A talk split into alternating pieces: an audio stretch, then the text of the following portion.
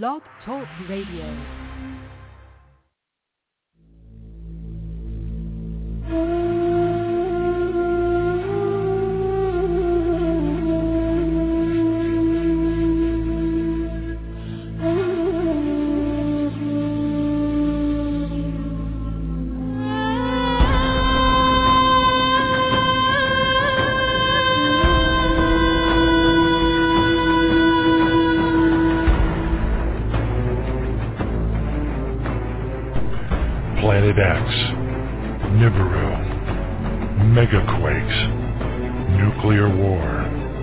Martial law, New World Order, FEMA camps, guillotines, aliens, U F Os, fallen angels, Anunnaki.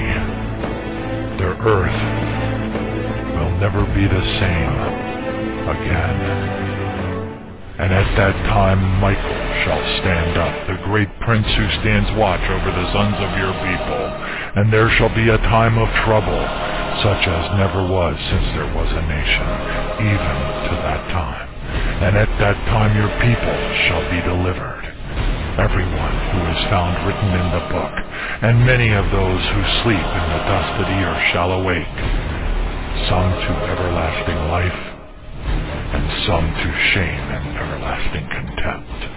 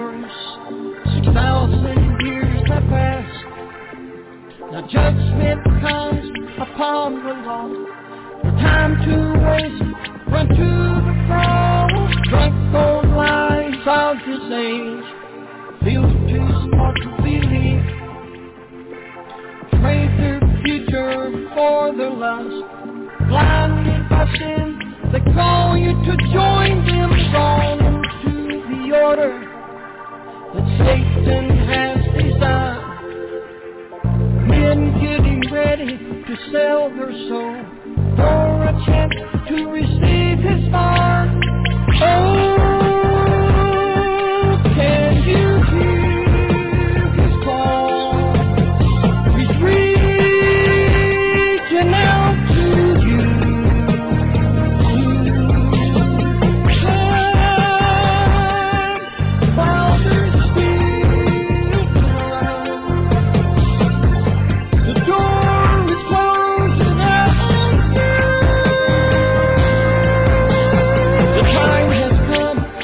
and you must choose. Will it be eternal life, or will you choose to lose your soul as you disappear into the midnight? I-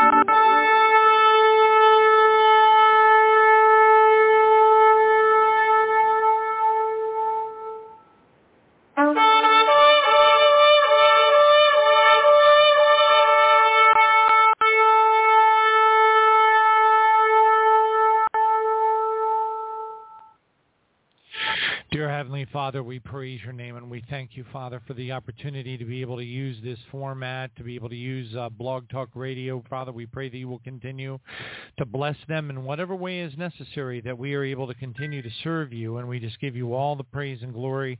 Father, we thank you for, uh, you know, our aware, our, our awakened, I don't know what to, how to put it, but how, how awake that we actually are. Uh, there's one, th- it's one thing to be a little bit awake. You know, there's so many different levels of awakenedness. We could use that term if we wanted to, I guess. But, Father, you have brought us to a place that is, um, you know, it's beyond. And uh, it has not happened. It has not been an easy journey. Um, but we give you all the glory for it, Father, because understanding the, everything that you have taught us and shown us over the years, and to see all those things lined up, you know, the infrastructure for the Mark of the Beast, you know, not just a bunch of people, you know, making statements about large, you know, scale supercomputers and things like that, because those have been around for gazillions of years, you know, just untold number uh, of decades, um, you know, probably, you know, going way back into the fifties, sixties. But, Father, we just praise you and thank you for helping us to understand that this graphene oxide nanoparticle e- evil uh, and the connection to the D N A, the DARPA projects that have been instituted to allow these entities to be able to shut people, kill them, uh, remotely kill them from across the other side of the world. Uh, it, absolutely the same thing as was told uh, to, uh, you know, by Nicholas Rockefeller regarding switching off their chips.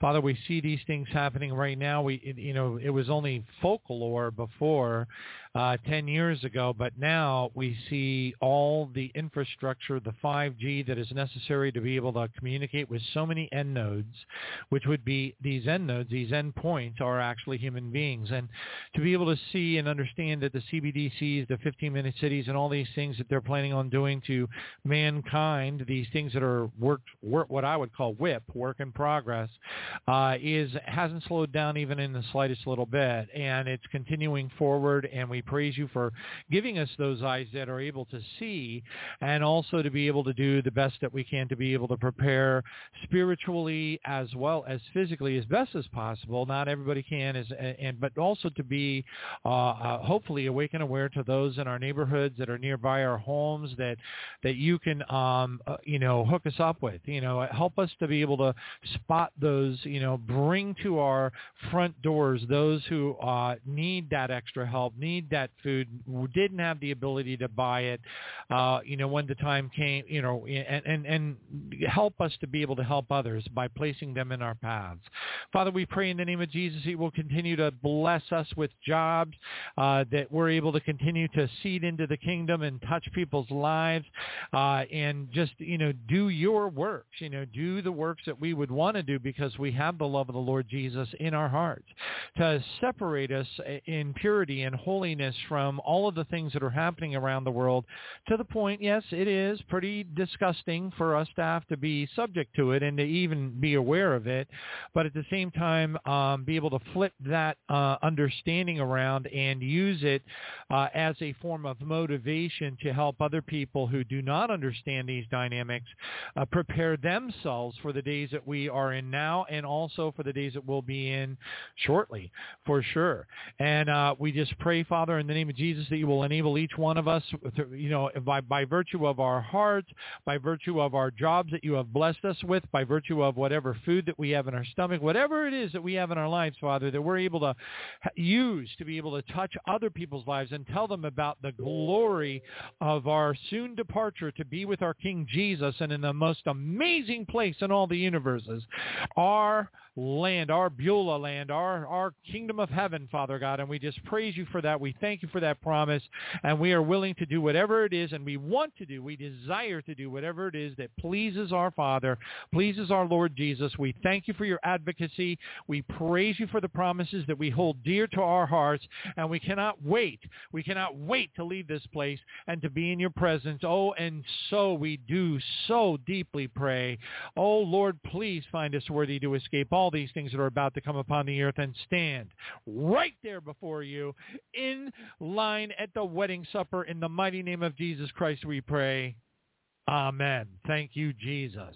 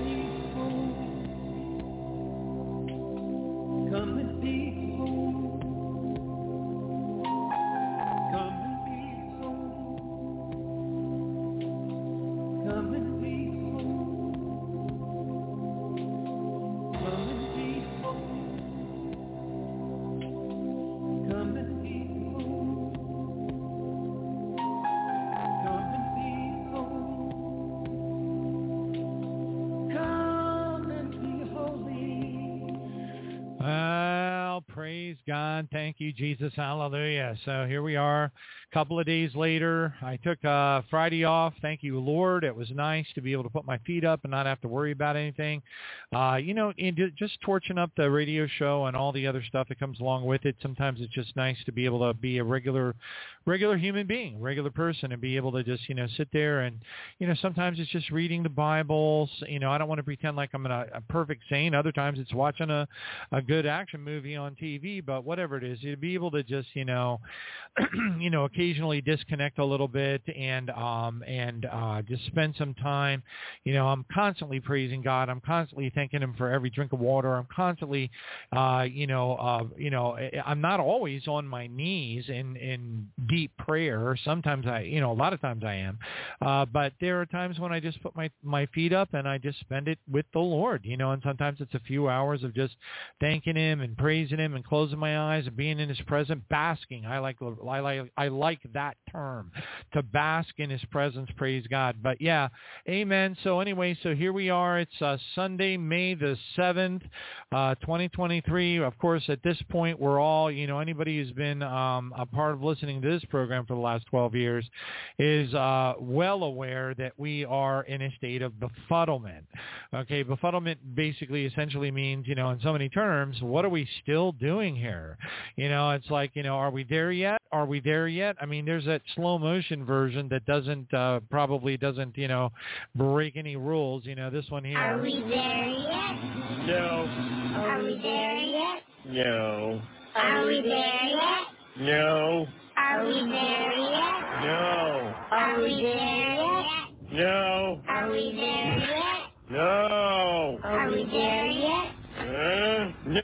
You know, you got that, and then, of course, my all-time, all-time favorite. You know, the cool thing about this is that it's not any kind of copyright violation because you're allowed to play funny stuff for the sake of being funny, you're allowed to play news repeats because for the sake of the news and everything else. But anyway, who cares?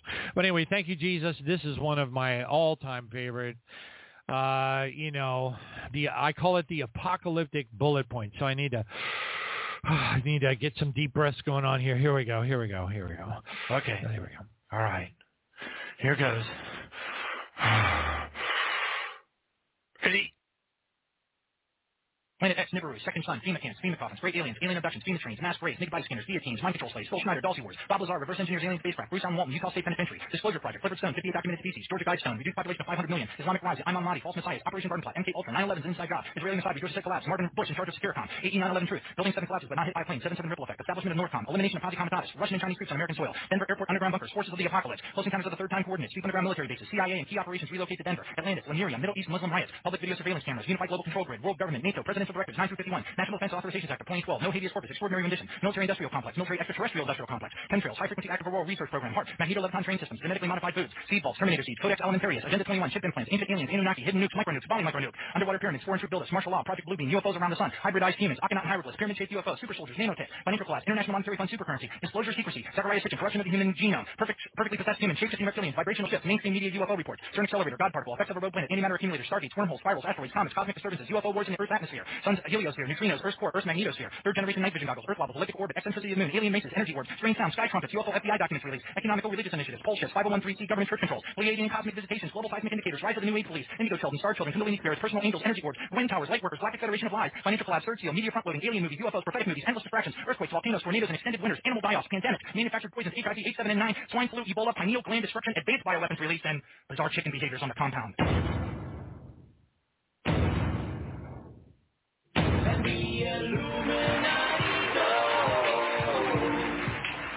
That they're finally primed for world domination. And so you've got black helicopter coming across the border, puppet masters for the new world order. Be aware, there's always someone that's watching you, and so the government won't admit they fake a whole moon landing. Thought control rates like a drone scanning. Don't mind that.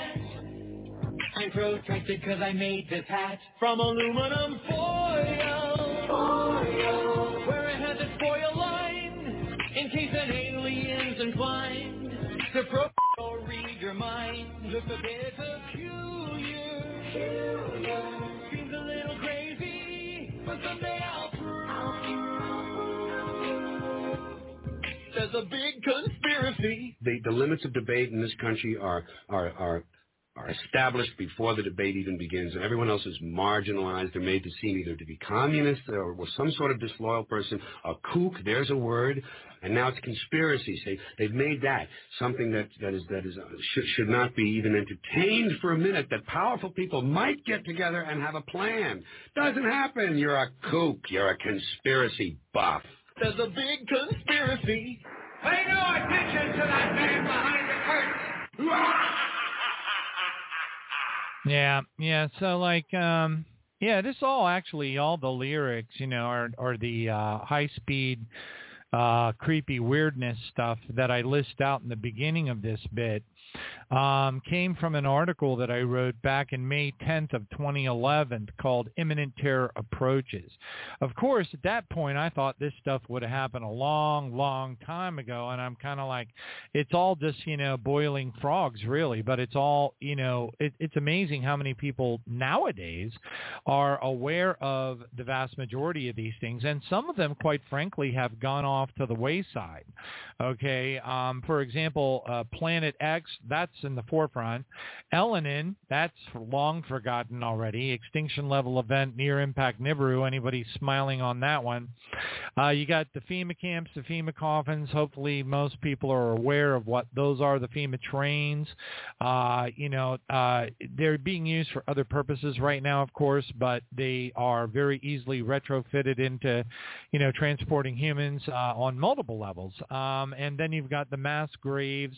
There was a period of time, I think it was back in twenty eleven or so, where um, the mass grave thing was a really big deal because um, it had reached the forefront of, uh, you know, all of us weird conspiracy theorists. And we had seen, you know, the um, uh, the digs. You know, I don't know what to call them. You know, the bulldozers and the concrete that was being laid uh, for no other no other purpose than to ultimately have pre-created mass grave systems that are just, you know, we're talking about hundreds of hundreds and hundreds of acres. Okay, you've got the the naked body scanners are a thing of the past. I mean, anybody who flies on an airplane at this point who's got any concerns about that, well, you're already kind of at a disadvantage because it is what it is. Uh, the the guillotine. Um, it's well known. Uh, I've got tons and tons of audio bites about the guillotines and people that have seen them, uh, military testimonies, you know, anecdotal albeit, but nevertheless testimonies of people that work in the military uh, that have been trained up on how to operate the guillotine. So those things have been in storage, and, and uh, people have been trained up on them now for forever. I mean, it just seems like forever, but it's really been in the last ten years primarily. Uh, and then you've got, you know, the mind control slaves. I mean, how many people don't know about that? I've had my own personal uh, life situation uh, around that and have given testimony in regard to it. But that is so the S R A D I D mind control slaves that were written, uh, where books were written about with, uh, you know, um, uh, folks, you know, you know, uh, like Fritz Springmeier, et cetera, years and years ago. Uh, that's, you know, that that's what they're using to gun down people. So when you see like six, seven, eight, nine, ten people being shot at a particular location, these are just their mind control slaves. It's part of satanic ritual abuse, dissociative identity disorder. It's just how they do it. The Georgia Guidestones are now gone, but uh, there is some rumor flying around out there, haven't been able to verify it, that they're going to be rebuilding them over in Egypt. You got the rise of the Islamic, rise of the Islamic uh, Mahdi, or the Messiah, if you will, of the uh, uh, Arabs, and um, and that is, interestingly, if you do a little bit of digging on the Imam Mahdi, you will discover pretty quickly, and I do have audio bites to confirm this, uh, testimonies from people that are, you know, at the top of the uh, food chain when it comes to, you know, uh, this weirdness, and uh, they're they're very, uh, yeah, this is very extra. Terrestrial to them. Okay, so the arrival of the Imam Mahdi, or the twelfth Imam or whatnot, is an extraterrestrial event. But a lot of people don't realize those things. You have to do some digging in order to understand it.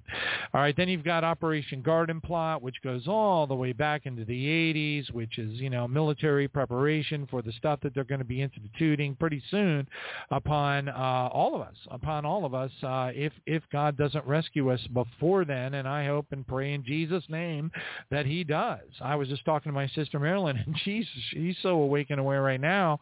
Now she she doesn't understand all the stuff we're talking about right now, but she understands enough to know it's time to boogie. You know, let's get out of here. Uh, but, uh, and, you know, she she said, I don't even know how many times in a thirty-minute conversation she said, I sure hope we're not going to be here for that. And you know what? I, I, I second emotion. Hallelujah. Uh, don't even get me going on nine eleven. If you don't know about nine eleven, then, well, you, you got some work to do. Um, Northcom. Northcom is, uh, you know, a lot of people are like, you know, they take it for granted or they don't know about it at all. But the very first uh, institution that completely defied posse comitatus, which is there would be no United States military on the United States, on the, the actual property of America. Okay, that was posse comitatus. Well, guess what? They just tossed that in the trash. So there is no more posse comitatus. They put Northcom as a military facility for the purpose of protecting, quote, quote, quote, quote, quote, the United States of America, which basically they determine who's the bad guys, which of course it's us. You know, if you're a Christian or whatever, you're a bad guy because you're not like palling up with the, uh, you know, the uh, these entities that they have uh, t- torturing our kids. Uh, but anyway, so you've got that located over in uh, Colorado Springs. You've got, you know, uh, many major government agencies that have been relocated, if not in entirety, uh, certainly large portions of their operations have been relocated to the Denver area. No big surprise there because you got the Denver airport, which of course most of us know has uh, some of the most enormous, gigantanormous uh, underground military bases that you could ever imagine uh, in the world located there. That is in fact a meeting uh, facility for the elites when uh, the, the you know the moment comes. And what what is that moment? We don't know. I believe because of com- conversations that I've had had with people that God has hooked me up with over the years uh, that, you know, have families that are part of the elites. They're, they're, she, they, you know, we're talking about grandpas and grandmas in their families that actually have pagers and stuff, just like out of the movie twenty twelve, where they will be notified that it's time for them to head to the Denver airport and seek shelter because incoming nukes or whatever the case is. According to the lady that I talked to, I haven't spoke to her for years, but she said it was definitely because of nukes. All right, so who who knows? Atlantis and Lemuria, most of us know that that's just history now. Uh, there's no big surprises associated with the extraterrestrial races that inhabited those places and mirror.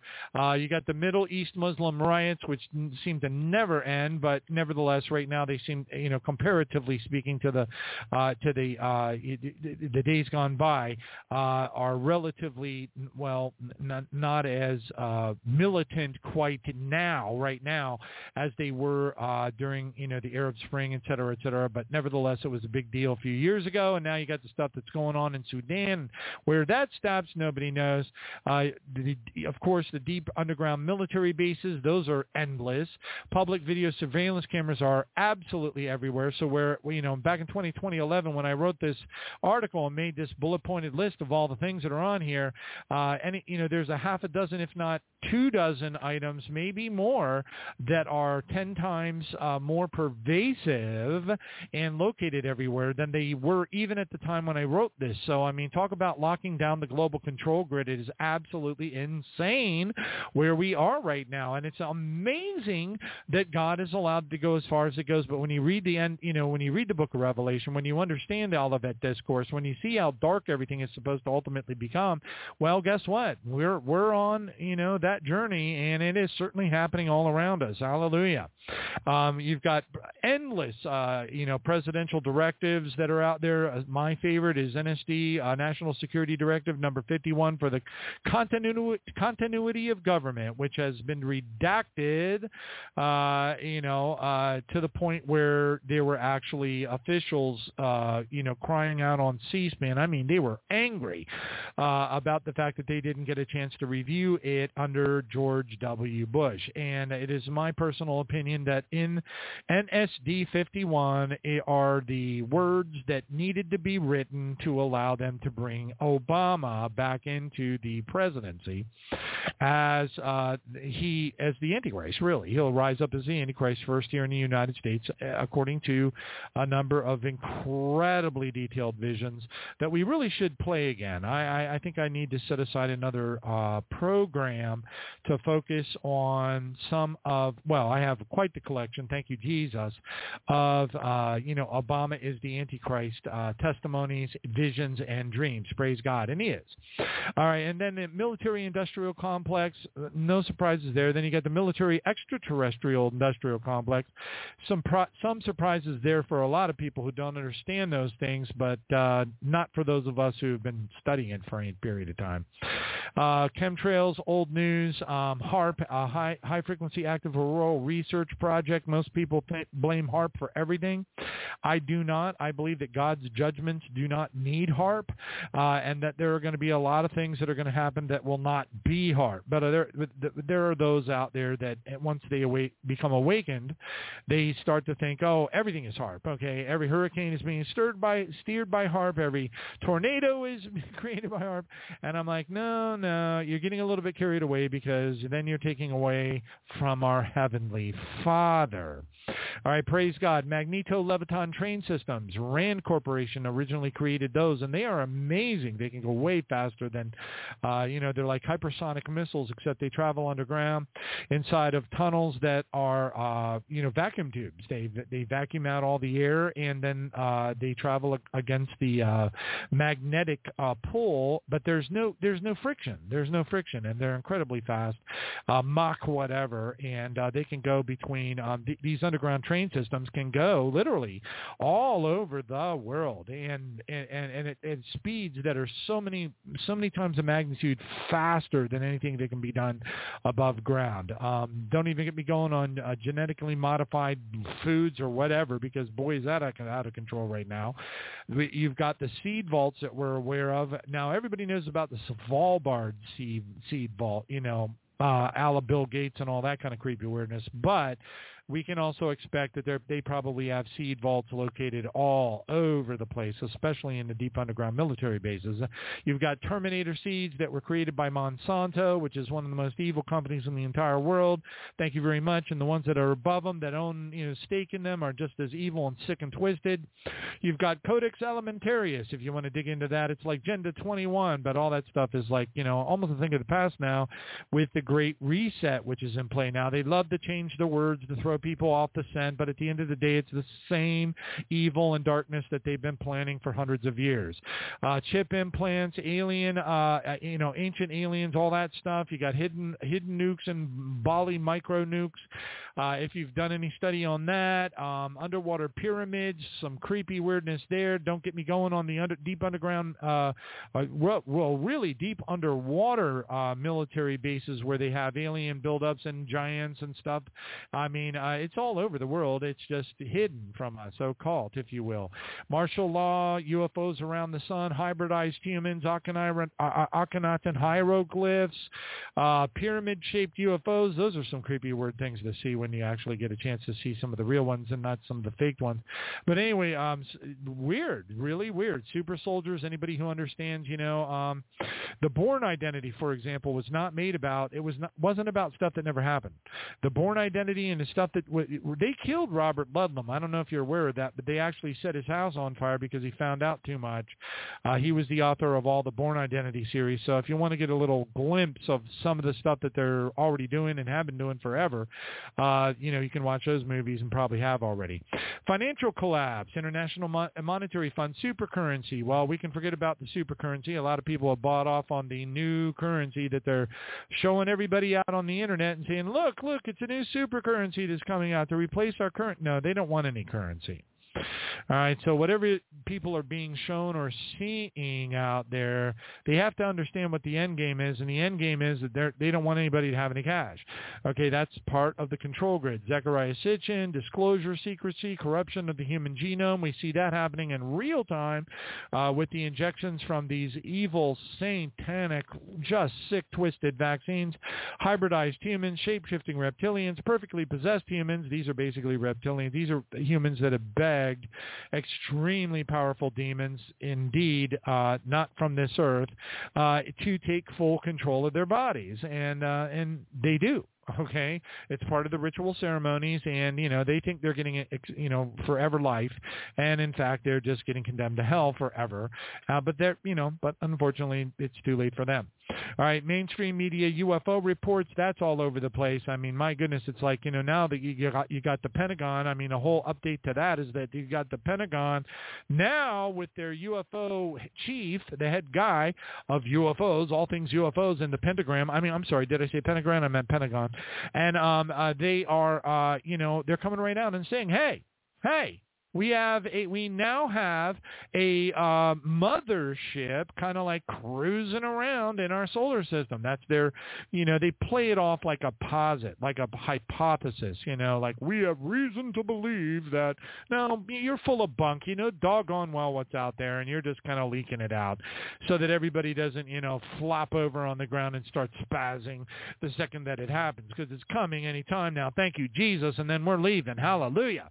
Um, don't even get me going on WikiLeaks. Don't even get me going on the God particle. Don't even get me going on antimatter accumulators, stargates, wormholes, spirals.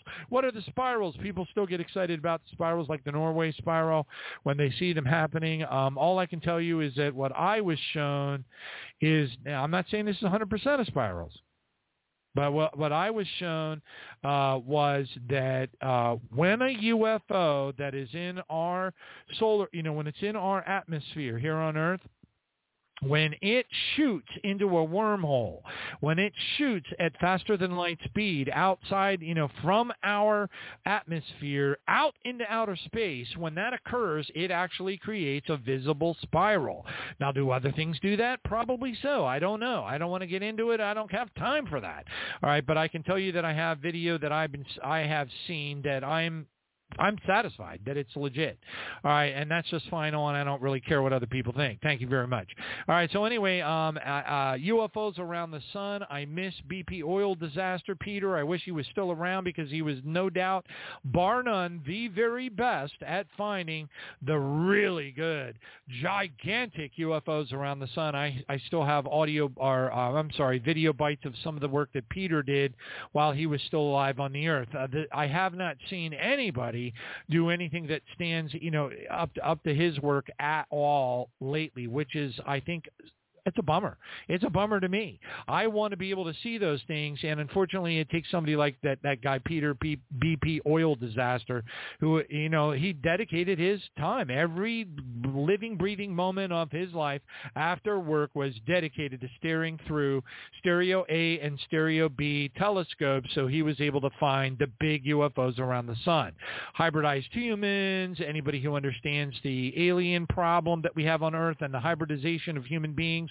Uh, you know, wow, I have uh, like an hour and a half worth of audio bites um, from experts on that subject. It's another thing that we could talk about on this program and probably will at some point if we're still stuck here. Um, super soldiers, um, let me see, what else is here? What did I miss? Um, perfectly possessed humans, we kind of touched upon that. When they're, once they're reptilians, it's over, game over. Uh, vibrational shifts, mainstream media U F O reports, CERN accelerator, WikiLeaks, God particle, antimatter accumulators, U F Os in the Earth's atmosphere. It just goes on and on and on. You've got uh, the Earth wobbling. We already know about that kind of stuff. We know about the eccentricity of the moon around the sun and the I O R I O white papers that were pro- published on Cornell University. Thank you, Jesus. Ecumenical religious initiatives have moved to a whole other level. And, uh, you know, what is it called? The Abrahamic something, something, something that they're doing over there. So that's in full, that's in full swing. Uh, the pole shifts are in progress. When it will happen, only God knows. It is definitely identified in our Bible. Uh, praise God. five oh one c church controls have not been interlocked into complete uh, lockdown, but we've already seen a little bit of that with the pandemic dynamics. Uh, Pleiadian cosmic visitations. It's no longer just Pleiadians. It's everybody. It's the whole, and it's the whole armada of alien beings. Indigo children, star children, rise of the New Age belief. That is out of control and has been forever. Energy orb, light workers, ecumen- ecumenical, ter- or I'm sorry, economic turmoil, which by the way is out of control because right now we see, as we all are ought to be aware of, a, a very, very carefully controlled implosion of the financial, of the Western financial system, which is all inclusive. It includes Canada, America, uh, you know, uh, Australia, New Zealand, um, uh, the European Union. At a minimum, and who knows how much more. Um, poisons and pan, pine, and this would be uh, uh, uh, Doctor Joy Jeffries' Pew favorite, pineal gland destruction. And I also ended it by saying, welcome to the protocols of the learned elders of Lucifer. Praise God. Thank you, Jesus. And it is not, not a fun thing to have to go through, folks, but we are in the middle of it. And on that note, let's go ahead and enter into the news. Right, kids? You ready? All right. All right, kids, kids, hold on a second, hold on a second. Let me turn off this light here because it's, like, blinding me. Ah, that's much better. Whoa. Oh, okay, praise God, thank you, Jesus. All right, kids, ready? Okay, kids, what do you get if you cross a stereo and a refrigerator? A fridge. A stereo and a fridge. What do you get? Very cool music. Very cool music. Stereo and a fridge. All right, praise God. All right, kids, kids, what did the skunk say when the wind changed? It's all coming back to me now. Eek, that doesn't sound very good. Uh, all right, kids, one more. Kids, what kind of math do birds love? What kind of math do birds love? Algebra. Get it? Algebra. I don't know. All right. So you guys were okay with that? If you're okay with it, I'm okay with it. And one more, kids. Here's an extra one for you. Kids, why do ice cream cones always carry an umbrella? there's always a chance of sprinkles. Kids, what do you think? Come on. Yeah. All right. Praise God. Thank you, Jesus. And on that note, here is uh, former vice president of Pfizer. His name is Doctor Mike Yeadon. Okay, and let's listen to what Doctor Mike Yeadon has to say about uh, the weird, creepy stuff that we're seeing happening around the world today. All right, let's pull this up and start it forward. We're in the middle of an ongoing crime. I have no idea how long it's going to last.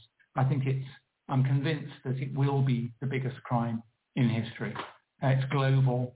Uh, it has the intent of control, removing everybody's freedom, and I personally think will involve killing further millions, if not billions of people. That makes it a pretty big competitor for the title worst crime in history. It is long planned.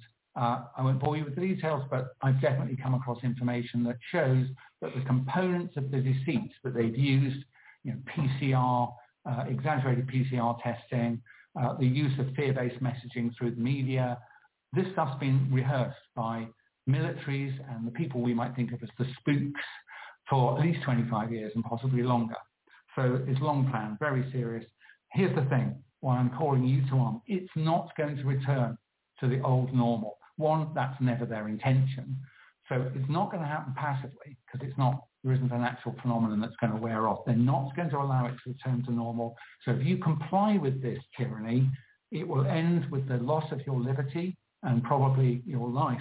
Uh, the supply chains Uh, that move materials, uh, uh, raw materials and finished goods around the world are being sawn through on a global scale. You've only got to look at where the shipping is, where it should be and where it actually is. And terrifyingly, the same is happening to food production worldwide. Food and fertilizer production. It's in the wrong place. It's deliberate. They're smashing the means of manufacturing enough calories to keep seven point eight billion people alive. And, you know, where do you think that's going to end? Well, the answer is mass, mass starvation, war, uh, uh, global migration. That's that's what's going to happen if you and everybody else choose to do nothing at all. Uh, also, economic destruction we can see happening around us. Interest rates will rise on the back of huge debt that will just cause mass bankruptcies, rolling recessions, depressions, things like that. And I would also imagine loss of confidence in the very thing called money. So any savings you've got, I think they'll just vanish. Literally, people will just say, I no longer trust sterling. I don't want to accept it. And so all your savings are now worth nothing. So if you wait, I believe it will be too late. I think you already know that I'm broadly telling you something that's closer to the reality than what government's telling me. Uh, but I believe that we can head off the worst crimes in history by actively withdrawing our consent and, and definitely not accepting these uh, digital I D for any reason, any reason. If you accept it, they, they will sweep over us. Um, and so just in the last few words, I implore you to get involved, to use some of what I and others are saying to you. Uh, be brave, actually. You have to be brave now and risk embarrassment um, and recruit other people to this cause, and we can roll them over. All right, so again, that is the testimony of Doctor Mike Yeadon, who is a former vice president of Pfizer, which, as we know, is one of the satanic epicenters of all things evil on the earth. All right, so praise God, thank you, Jesus. Um, and what's fascinating, really, when you think about it, is that Doctor Um, Yeadon here in his um, testimony or whatnot, warning video, uh, basically what he did, probably without even realizing it, is he described everything that Jesus described, okay, uh, in the Olivet Discourse, particularly when you overlay the Olivet Discourse, Matthew twenty-four, Luke twenty-one, Mark thirteen, over the top of Revelation chapter six, which, of course, has, uh, you know, front and center, Uh, behold a black horse, and is you know, and and we we know very quickly after reading it that you know if an ephah of barley or wheat cost a day's wages, for example, a denarius, then we are talking about clearly a global financial collapse. Hallelujah, thank you, Jesus, and that is in progress. Thank you, Father. All right, now, this here is a the testimony of another expert. Um, uh, I believe it's Peter Onge, uh, P H D, but uh, I think I'm pretty sure it is. Uh, and um, and I'm just going to go ahead and play this for you. Now, what this is is a little bit of a warning from an expert. I was wondering about this. I mean, quite frankly, I was a little bit wondering about why there aren't more people coming out and stating, um, I, for, I don't want to reuse the word state, but stating the state of the economic situation it, with clarity. You have a lot of people that are, you know, they touch upon it. They say that, you know, they, I've, I, I've seen comments about controlled demolition of the banking system. I agree with that. It's very controlled and very careful. You know, they're not allowing it to turn into a total. They don't want panic to break out, and that's because they want to exhibit control over the population. Now, they are going to institute or do everything that they need to do for civil war to break out, but they will be very, very prepared for that when it occurs. So what does that mean? It means that they will have United Nations troops that are lined up and at the ready, and when the Civil War and people start, you know, when all that mass insurrection craziness starts to happen across the country, which will be happening, you know, very much like France is going on right now, very much like other countries are going through right now, it's going to be brought to the United States for real. It's going to be a big deal. A lot of people are going to die. And um, they want to be ready for that. They want to be able to go in and scoop up the mess, uh, control it to some degree, and then institute a, you know, a nineteen eighty-four uh, Orwellian control grid around the, you know, and what else is going to be combined with this? We don't know.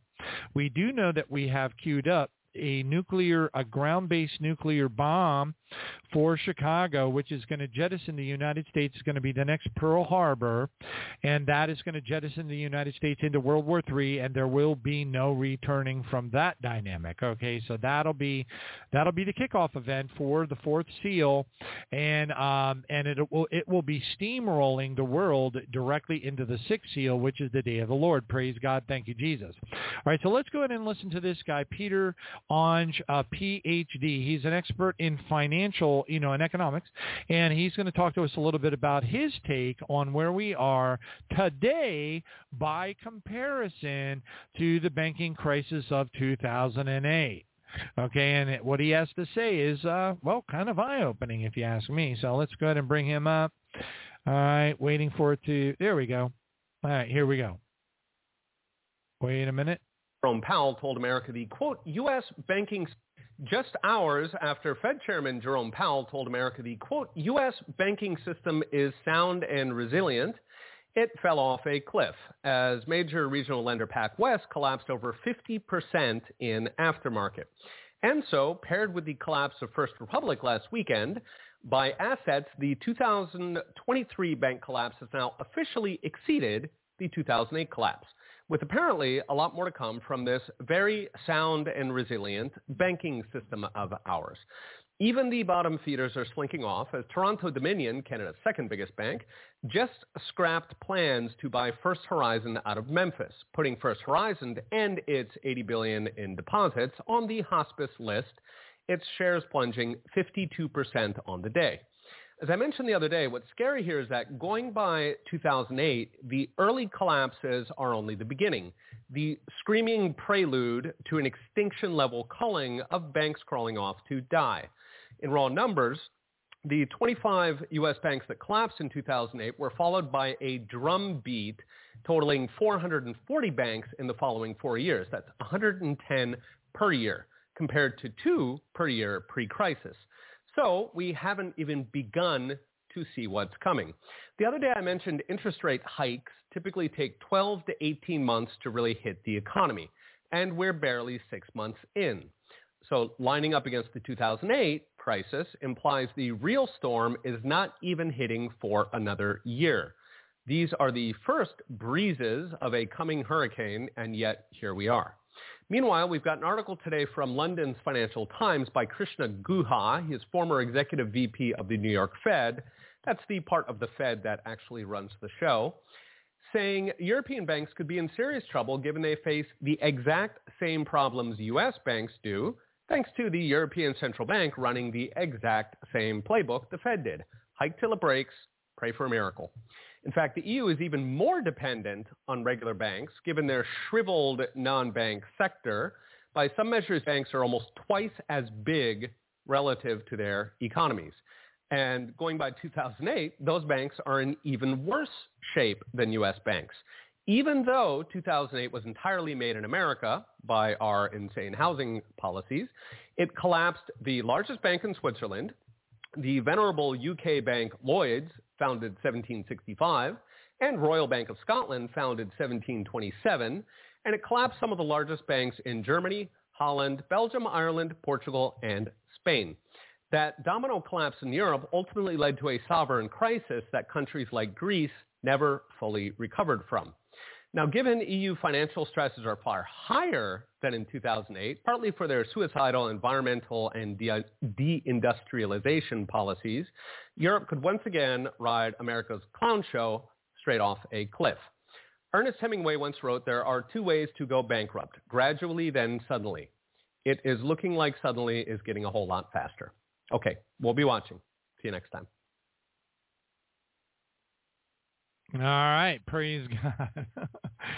So, um, uh, you know, according to this particular expert, um, who obviously knows what's going on, and, and actually, ironically, as dumb as I am about finances, he echoes what the things that I was already personally thinking were going on. Uh, so, uh, yep, it's a controlled demolition dynamic. It is happening in slow motion. Only people that are experts in the banking industry and are watching the numbers would know about these things, and also be coming forward and warning mankind that this is not just a local problem here in the United States, but it is a global problem. And the question I have, which I don't have the answer for, is to what degree that's going to suck the um uh you know BRICS nations down with them. You know, I mean, sometimes when the water pressure of the toilet that you're flushing is powerful enough, it can, you know, suck down with it uh you know uh economies that are otherwise relatively impervious to the impact. Okay, so I what I don't know is I don't know about that stuff. I don't know how separate or separated uh, the BRICS nations' uh, monetary uh, infrastructure is, uh, you know, and whether or not it is utterly disconnected from that big, giant, swirly, whirly toilet of going down the tubes kind of thing that we see happening right now. All right, praise God, but it's all in alignment with the Holy Bible. It's all in alignment with what we know is coming. It's all in alignment with, you know, I mean, come on, praise God. Thank you, Jesus. Like I said, I am glad that I finally had a conversation, because uh, it's not normally, that's not normal. Not normal, okay? It's not normal. It's not normal. It's just wrong. Wow. What? It's not normal. This is the Serving. It is not normal for me to have a thirty-minute conversation with my sister up in uh, uh, East Berlin, Pennsylvania, and have her say probably four times during the conversation, "I sure hope we're not around here for that," you know, acknowledging that she is aware, of course, of the things that we're talking about right now to some degree, uh, but also highly awake and aware to the fact that it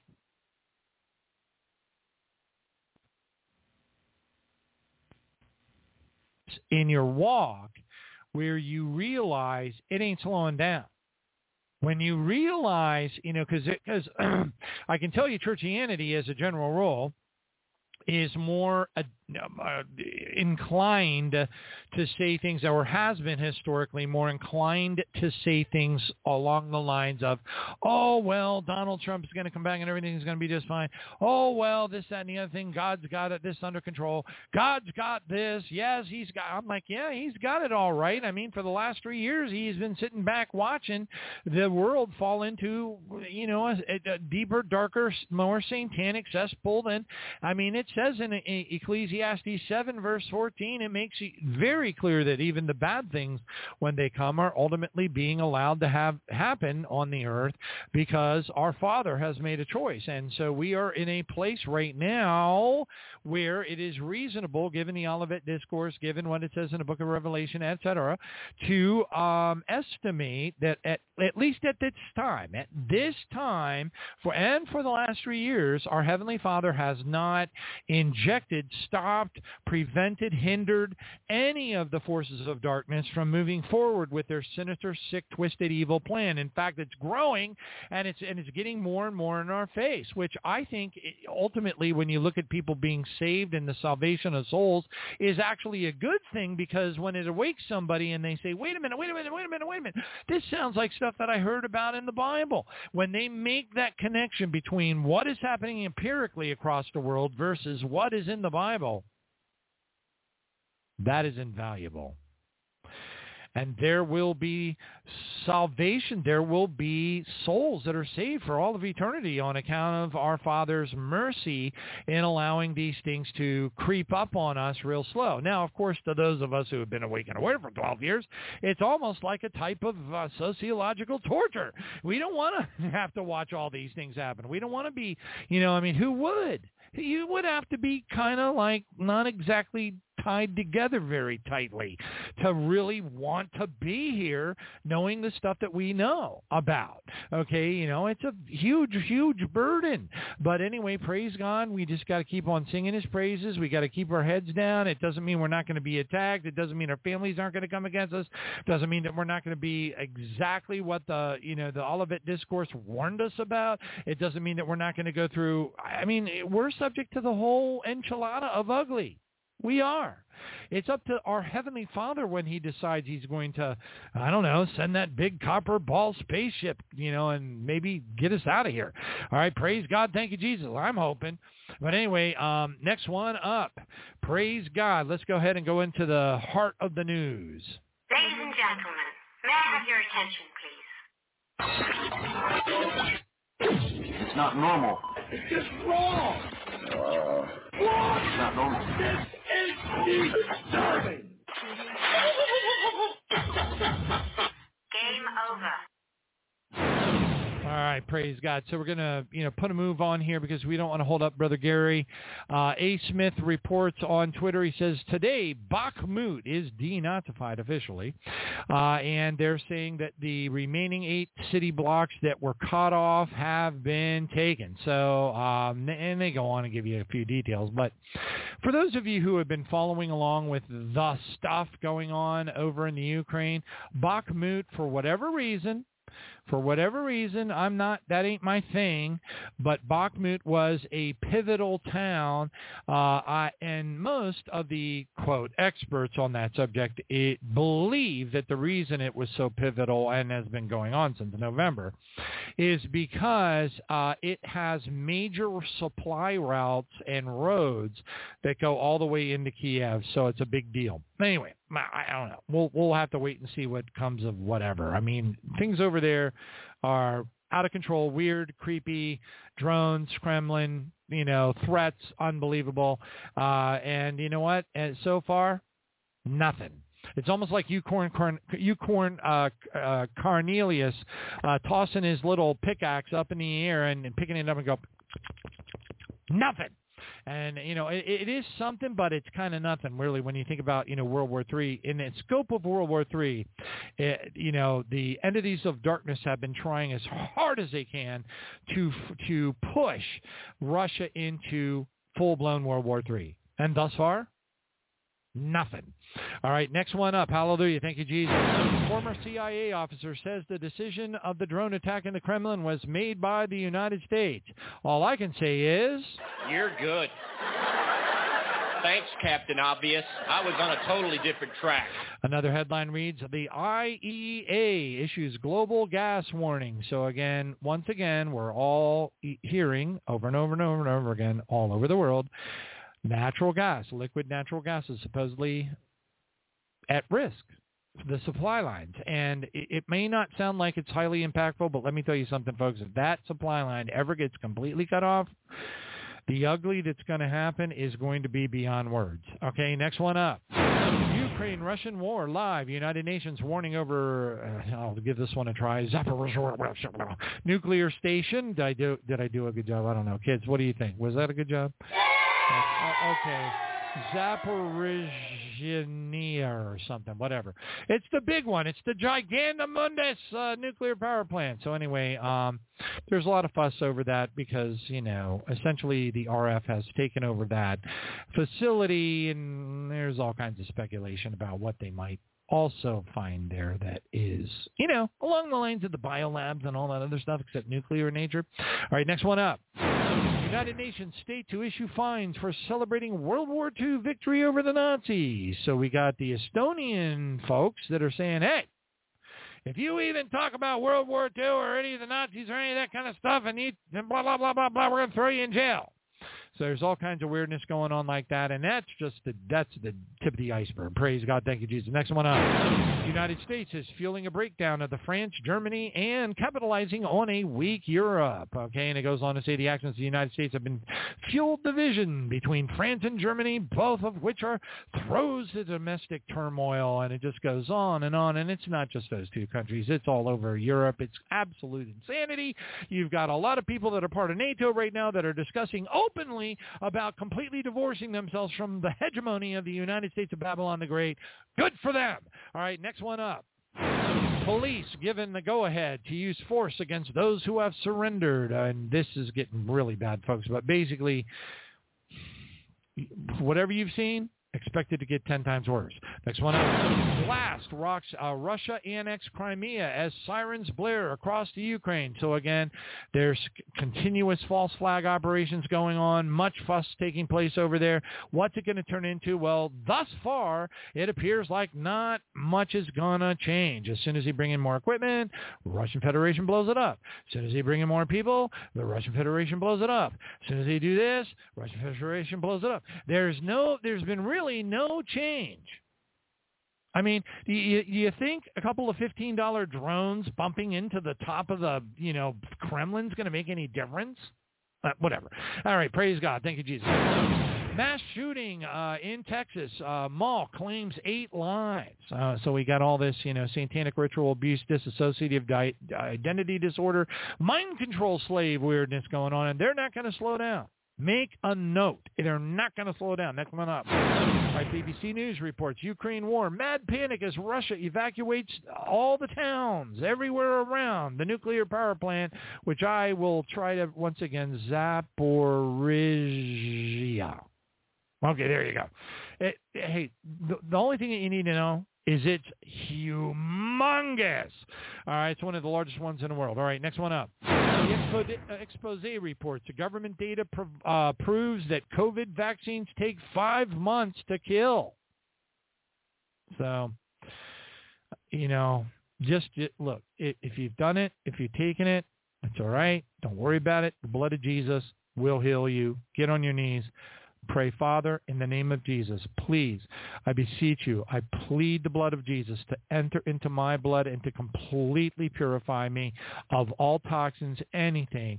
In the mighty name of Jesus, it says in Luke ten, verse nineteen, that nothing shall by any means hurt you. It says the same thing. You will ingest anything. It will be by no means hurt you. In Mark sixteen, sixteen, seventeen, and eighteen, hallelujah, stand on the promises of the Bible and do not worry. God can purify anything. The blood of Jesus can purify anything. Thank you, Jesus. Next one up. Maryland Democrat governor signs bill enshrining abortion and protecting transgender drug and surgical treatment for minors.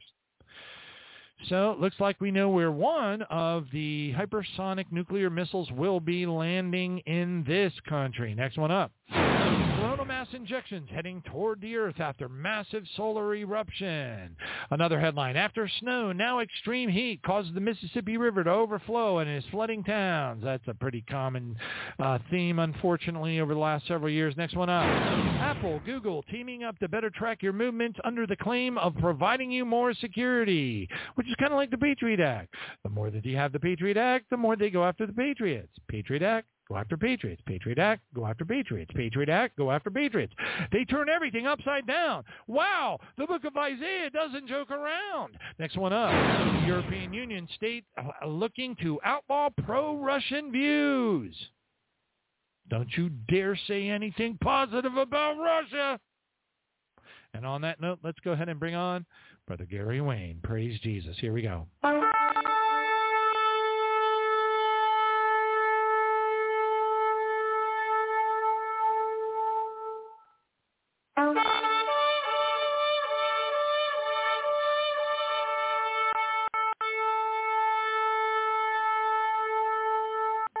Praise God. Brother Gary, are you there? I am, and uh, so happy to be back with you again tonight, and uh, looking forward to uh, uh, hopefully uh, an interesting uh, discussion, not really a discussion, but a little bit about my book and an appropriate chapter to the uh, headlines that you were talking about tonight. Yeah, I know. Apropos is the word of the day. But anyway... Thank you so much for joining us, Gary. It is amazing the synergy that uh, is lining up here as far as uh, empirical events across the world and how it just literally is pulling chapters of your book right out into into uh, reality for us all. So God bless you, brother. Thank you for joining us so much. Well, thank you. And, uh, you know, what I write about in my book is uh, essentially, you know, based on what's in the Bible, and then I add what the spurious forces are believing and what they intend to do. So it should start to line up if there's uh, accuracy in my book, and uh, you know, there's accuracy in the Bible. So uh, not that I'm going to compare my book to the Bible in any such way, but tonight's chapter we're going to talk about is chapter forty-two. And uh, it's the sign of Noah. And it is uh, one of the transition chapters I have in the middle section of the book, where I go from ancient history and prehistory, and I link it into some end time prophecy. And then from there, I go forward back into a little bit deeper in history and the start of those secret societies, and start talking about uh, how they built this current conspiracy. And then I wind my way back into prehistory using their belief systems, so that people are fully understanding of who they are and what they believe. And what I like to tell people is that it's not necessary that you believe what they believe. In fact, I don't want you to believe what they believe. What's important is, is they believe it and what they're doing with that belief system. And that's what we have to be aware of, because that directly impacts us. And we can see the fruit of that belief system exploding before our faces today in the, in, in the daily headlines. And so the sign of Noah is a sign that was provided to us by Jesus, the Word of God, the Spirit of prophecy, the one who is answering the questions to the disciples. What will be the signs of your coming? What, you know, what are the main events, and how do we know it would be at hand? And so he goes through it in a very chronological order and provides the basis of the template for end time prophecy. In my view, and my approach is that you place all prophecy around what Jesus said, not vice versa. So what Paul would have written was very, very important and very, very good, but it does not define what Jesus said. It adds to what Jesus said. What Jesus said defines what all the other prophets said. And if we get that right, we get rid of the contradictions in end-time prophecy. And so the sign of Noah is part of three overarching signs, as I like to call it, for the end-time oration that Jesus provides. And there's three of them, as I mentioned. And the first one comes early, and it deals with the other two in a significant, intimate way, and is part of all of the signs that are set down by Jesus.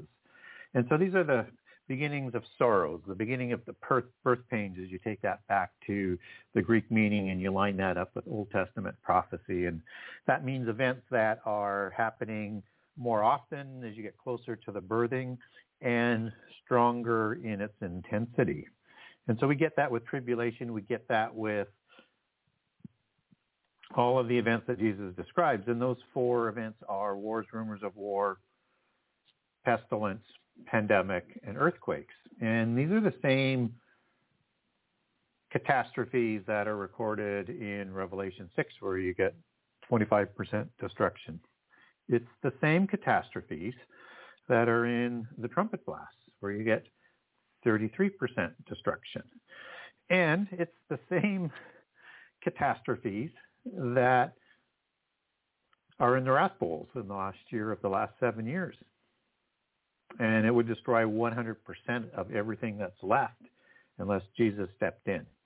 Otherwise, all flesh would be would be slain. Everything would be destroyed.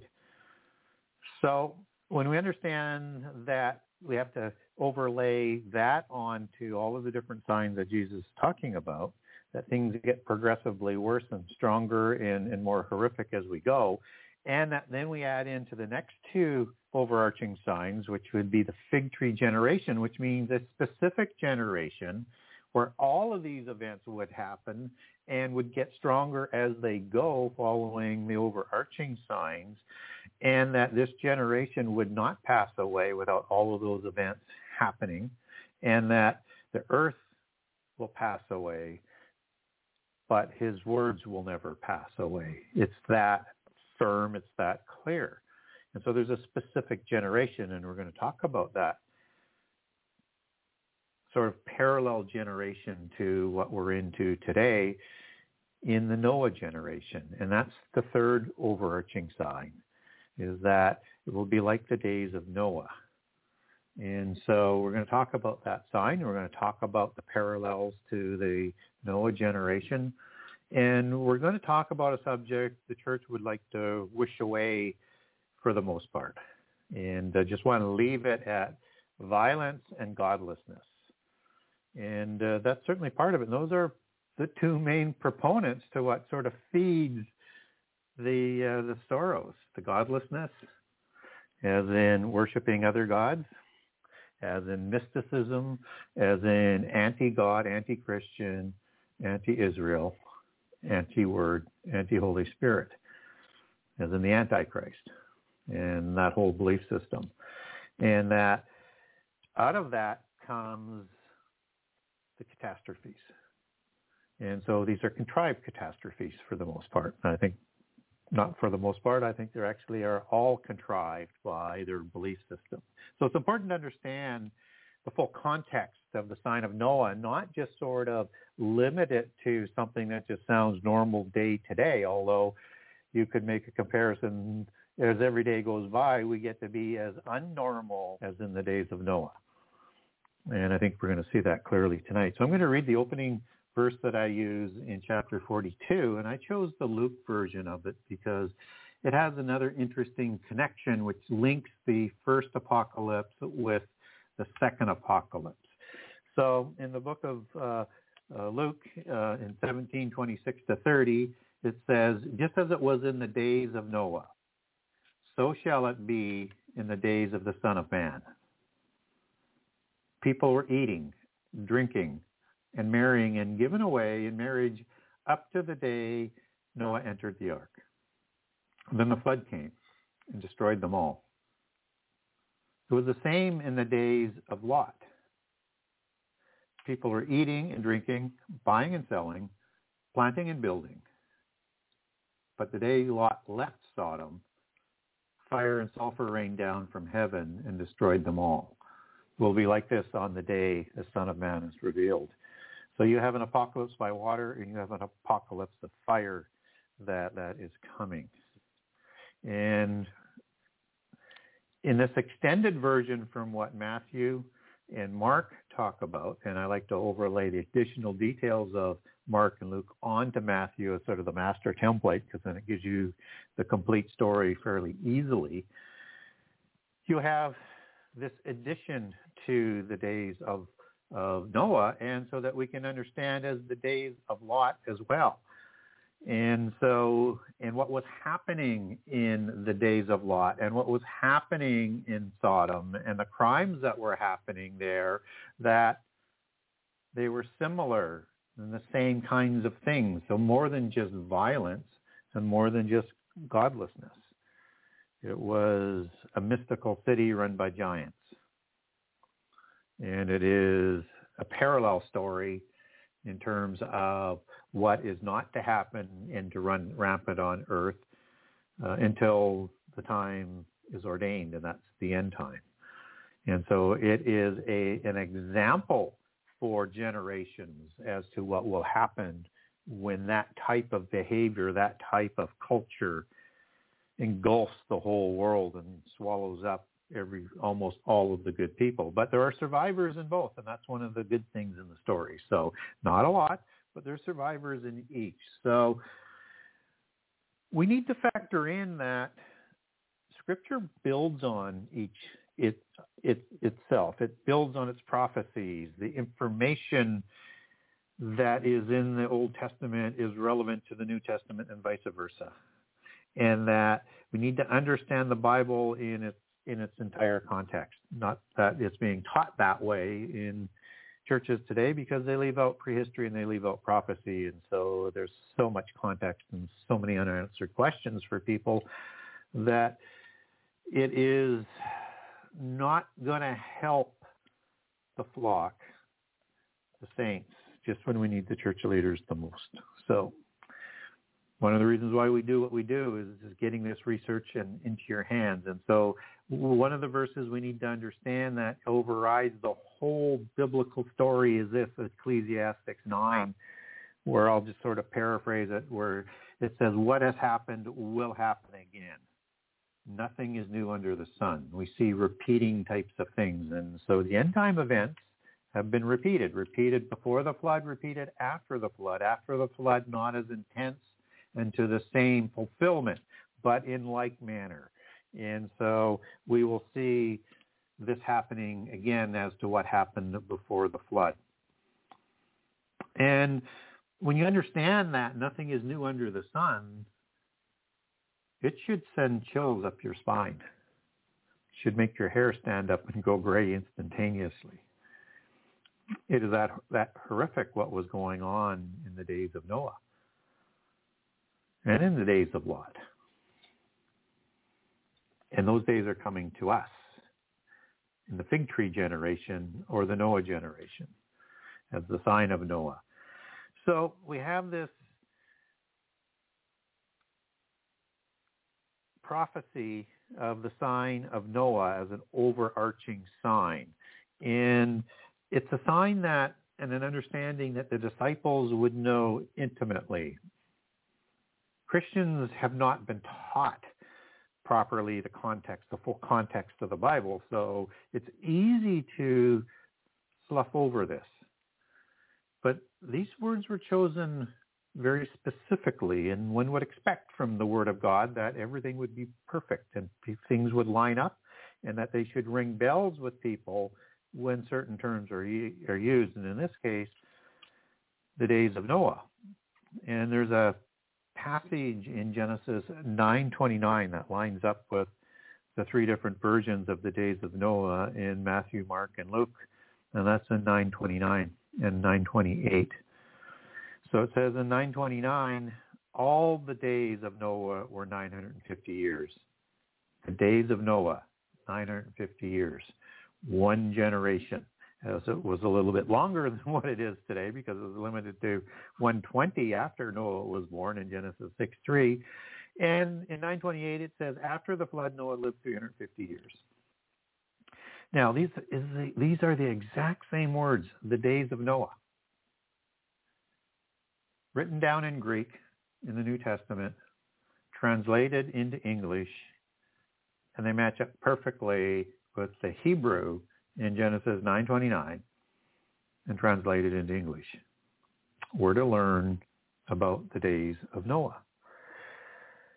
So some people might think, well, that's like maybe a day or several days or maybe even a year as it's known in prophetic allegory, or maybe in days as in more than one year as in two years as it's used in prophetic allegory as times are.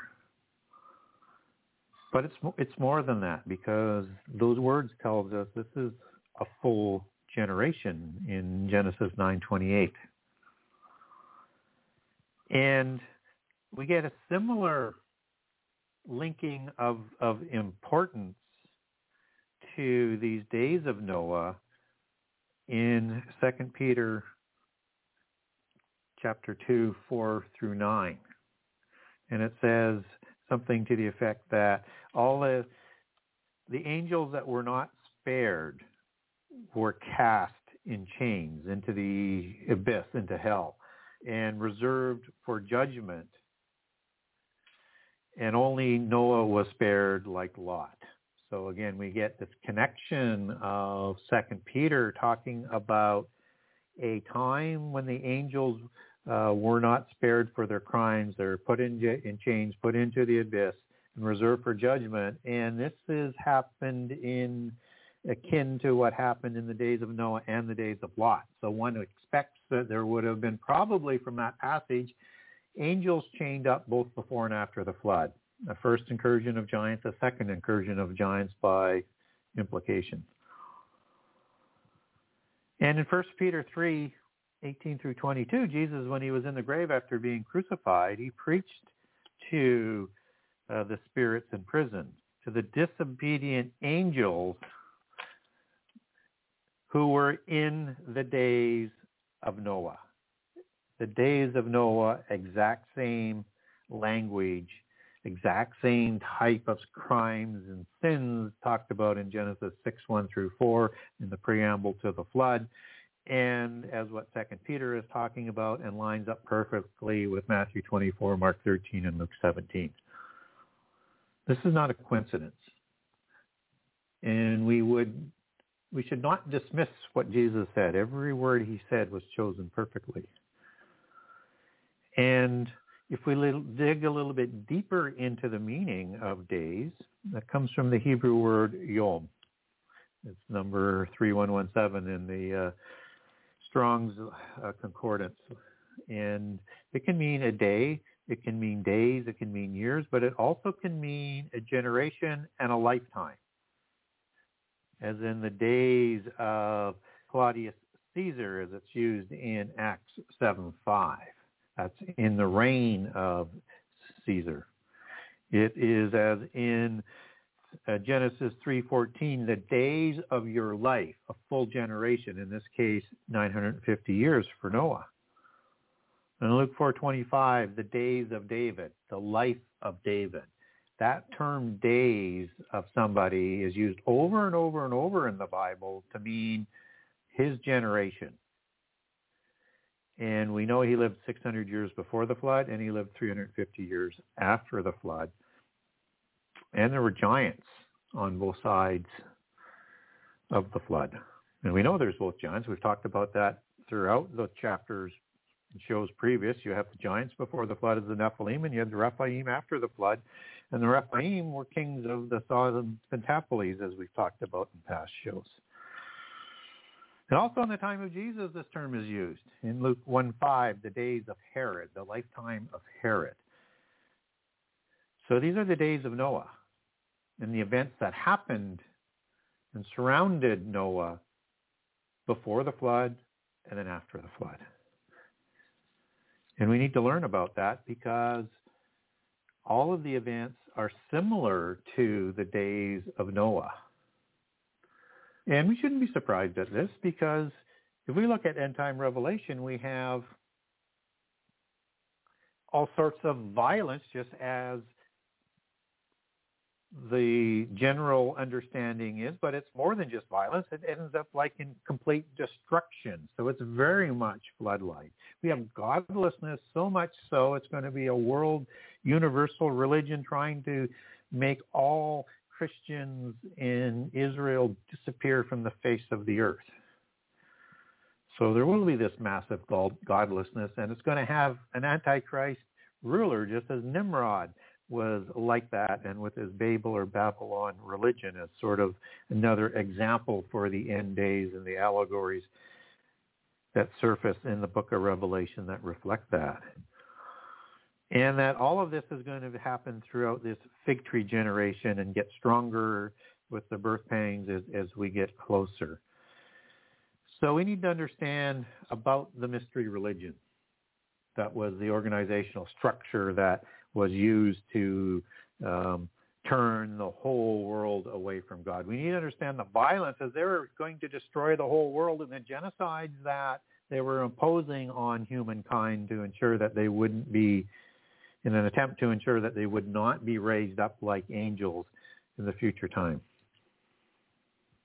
And so this is the sign that we need to understand very, very clearly, because in the book of Revelations, we get these great and mighty men. It's a sort of a cognate term for, um, comes from uh, Megas and Megastanes, for the Gibberim, royal bloodlines that are talked about in, in the Old Testament.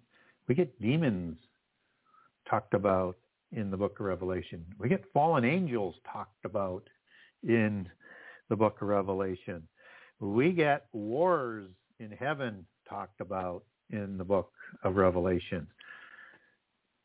And these are all the players that were active in the days of Noah, and they're going to be active again. So when people try and just limit this understanding, it is not doing any sort of help to preparing Christians for what is coming, because we can't imagine it. It is that awful. And that's why your hair should stand straight up and go gray. You do not want to go through it. But if we are indeed in the fig tree generation, like I suspect we are, then we are going to have to go through much of this. And we can hope for and pray for an early tribulation, but we need to prepare in case that isn't the case. And so that when we look at this Noah generation, it is central, uh, and it's very central to understanding end-time prophecy. It's it's an overarching sign that Jesus provided. We ought not to dismiss it. And it's perplexing that we do. But that's a world prepared for deception. That's a world swimming in polytheism. That is a world ready for to be a specific generation, as the book of Timothy talks about in the end time. It is a time when the flood and Noah have been relegated to fictional mythology and fully supported as such by the modern church, who, as I've mentioned, is not preparing people for what is coming, because they don't teach prehistory and they don't teach prophecy for the most part.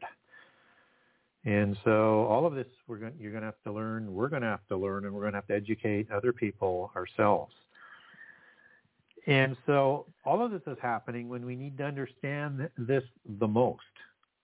At the time when the church probably has its strongest calling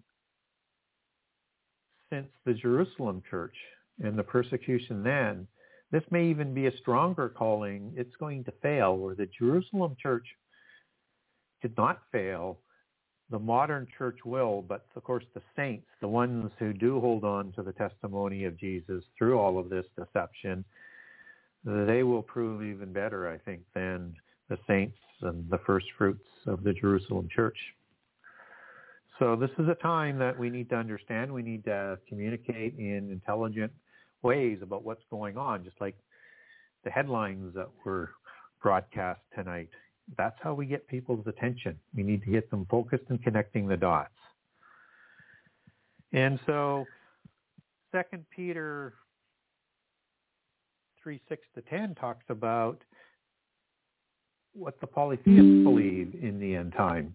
And the polytheists Polytheists believe that we are moving into and have moved into the age of Aquarius starting in two thousand twelve, and that this and it's two thousand three hundred sixty years long. But sometime in this period, early on in the period, we just don't know how early on from their belief system, it's not very specific, is that this world will be destroyed by fire. And from the Hindu sort of version, it's the god Shiva, the destroyer god, the Abaddon, the Apollyon, that wants to destroy this world to start anew, because that's how renewal is done, is through utter destruction, which is why they're the destroyer gods. And that um, people sort of say, well, the rainbow is the sign of Noah and that there's never going to be a flood. That's true, but we're going to have disrupt, disrupt, uh, destruction by fire, and I think two Peter three, six to ten outlines that pretty darn well, as do all of the catastrophes that are talked about in the book of Revelation and other end-time prophecy, whether Old or New Testament. And it says in Second Peter, it says, but uh, but there will be fire in the end time like Sodom. So just as Jesus linked that and Luke diligently recorded, it's going to be like that destruction, uh, destruction, and for the same kinds of sins that were done at Sodom and Gomorrah and the cities of the plain and before the flood. It is same kind of sins, same kinds of destruction, and both were linked so that it would become obvious that we would understand what Jesus was talking about, and certainly the disciples did, and probably I would suspect the early church and right up to about the last hundred years or so, until the great brainwashing started to begin en masse, and it will, will only get stronger. So what happened in the days of Noah before and after the flood is what we need to learn about, and all of those details. And that giants were created, both the Nephilim and the Rephaim, and the gods walked amongst us back then as fallen angels who rule this world, as they still do today. And just as Satan is the prince of this world, and they have their council of gods in Psalms eighty-two, ruling over the seven archae original nations both before and after the flood, and all the branch nations that come out of those seventy. And they're going to walk amongst us again. Revelation and Jesus tells us this. And when there's power shaken in heaven, that is referring to a specific rank of of angel, in my opinion. And God's walked not only amongst us, but then they were taken away. And that's going to happen at the end time as well. That they will, um, that they will be sent to the lake of fire, as Matthew twenty-five talks about. And if we want to understand both sides of the flood, we have to understand the polytheist history of parent gods before the flood, which were put into the abyss. Gods like, uh, and I'll name a few, like Anu, the father of Anki and Enlil, Kronos, the father of Zeus. Um, Gods like that are the parent gods, as in Kronos, or as in El, father of Baal. And then the offspring gods are like Baal, they're like Osiris, they're like Zeus, they're like uh, Enlil and Anki, they're like Indra out of the Hindu pantheon. They, they ruled shortly after the flood, but they also went to the abyss. And this is the Baalim that's talked about in the Bible.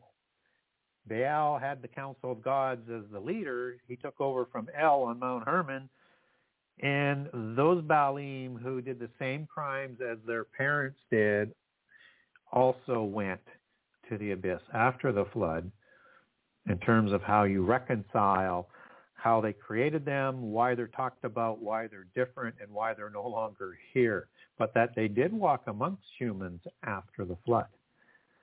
They will again. And we know that we have a release of fallen angels in Revelation nine, the ones that went to the prison, went to the abyss prison, and whatever else walks out with them. And we also know that after the war in heaven, at the midpoint of the last seven years, Satan and all of his angels are thrown down to the earth. So they're going to walk amongst humankind in full view in similar ways in the Great Tribulation. And if all of that happens, one should expect we're going to have some sort of connection with the giants, by either through descendants, uh, ones that somehow survived, some perhaps being recreated, uh, and somehow, some way, it's going to be completely like the days of Noah. We should anticipate that. We may not want to see what these giants look like if they're still surviving, or if they're being recreated, or it could be demonic possession of the disembodied spirits of the giants that are in cloned bodies, or some sort of oikaterans, a dwelling place created for the spirit so that it can interact in the physical world. Or maybe it's all of the above. We need to be prepared for this, because You know, in, in Psalms twenty-one, it talks about uh, this race of the terrible ones that are going to be destroyed in the wrath uh, and taken away from the seed of humankind. And in Deuteronomy two forty-three, we have the descendants or the kings of the last empire, but likely the descendants from the beast empires, who are going to intermingle their seed with humankind. There are two races, uh, perhaps more, and we will see them again in the days of Noah, because it's going to be like that. And it's going to, we're going to see things if we're here that we can't imagine, and they w- it will be absolutely horrific. And in the days of Noah, in the antediluvian age, it was destroyed because of the evil and the violence, and that the earth was corrupt. Genesis uh, talks about this quite clearly. And that corruption is the Hebrew word shakath, spoil, ruin, decay, pervert, destroy. That's what's going to happen in this generation. So all the plants and the animals and the humans, their D N A and the genome of the plants were changed, spoiled by the technology that the gods, the fallen angels, provided, and or through reproduction and creation of beings. We have chimera beings that were produced en masse before the flood. We're going to see those chimera beings show up again. Just have a look at what Joel one and two talks about and match that up with Revelation nine for the war after the opening of the abyss, but before the midpoint of the last seven years. That technology is almost here that they had before the flood. That's coming back. It's going to be like the days of Noah. And when we see how fast our technology is advancing today,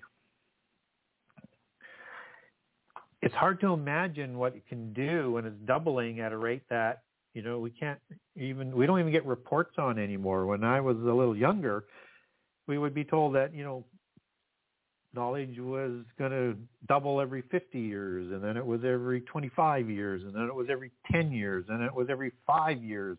And that last one was well over twenty years ago, and our technology has advanced so far. How fast is it doubling now? And we're getting to the point where we have an A I that has an ex- existential threat to us, but they're going to do it anyways. How fast that technology is feeding on itself to bring in that angelic technology that was before the flood.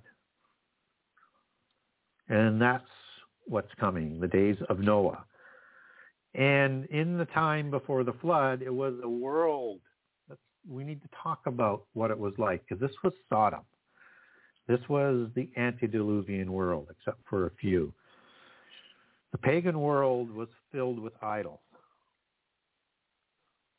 and that it was uh, a trap for all of the souls of the world. And so idols is one of those great things that we need to be aware of. And it is something that is um, everywhere today when we look at it. And I'm reading from, I'm listening from the Book of Wisdom that I list in, in this chapter, just because I wanted people to understand what the days of Noah was like. In the Book of Wisdom, in the King James Version Apocrypha book that used to be part of the King James Version book when it was a Bible when it was first published, does an amazing job of giving us a better understanding. So probably why it's not in the canon today, because the church doesn't want us to know this. And that there was complete sexual immorality of all forms. And it was because of the idols and the idol worship and the worship of the pantheon of the gods that causes all of this, as the Book of Wisdom talks about it. And it talks about sexual immorality in unnatural practices. That's a wide statement. And in unnatural practices, it would be sort of limitless in what is unnatural every sort of perversion that you can think of. And so it goes beyond just the usual sins of the flesh. It goes on to all sorts of things that I, I just, you know, don't want to imagine, don't want to visualize. So I'm going to move on. And the world was filled with mysticism. It was filled with secret rituals of worship with idols, and probably with talking idols, teraphim, as it's described in the King James Version Bible. A dwelling place somewhere for a demon, like a family spirit, could dwell, and that family spirit, of course, is demonic, it's not human, uh, that it could communicate with humans. I expect we're going to see something like that with the technology that's coming.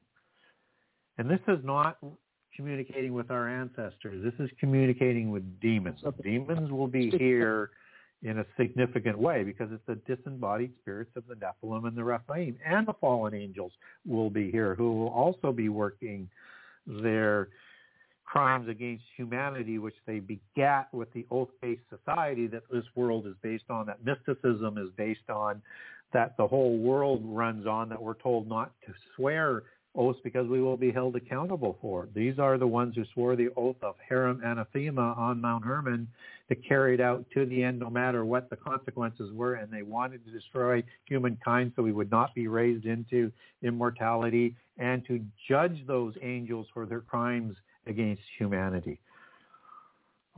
Fortunately, they don't control that. We do. We all have free choice. And God has made sure that we have free choice, that we can reach that goal if we choose. And there was state-sponsored religion. It was imposed by the rulers of the world. You did not have a choice. And if you didn't worship, they killed you. If you didn't swear allegiance to the countries, the nations, the cities, whatever the ruling realm was, they killed you. Nimrod did the same thing. He imposed that same type of religion. In fact, he imposed Enochian mysticism. Enochian mysticism is Enoch, son of Cain, who created mysticism. And we've talked about that in the previous chapters. And that this was a military state that would will make the K G B or the F B I today look like child's play. That's what's coming. So much so there's going to be tribulation, as Revelation ten talks about, or two ten talks about, ten days of tribulation, and tribulation before that. So expect three years of tribulation before the tribulation of the first three and a half years and before the Great Tribulation. And pray you're not part of it, but prepare that you might be part of some of it. You might be taken in some of that. So you have to be prepared. And in these rituals and the state of utopia that is actually dystopia because of everything that goes on in it, but they call it utopia, just as they call war peace. We have civil war. We have a world filled with wars, but they still call it peace, and it's going to get worse, and they're still going to call it peace. Same thing before the flood.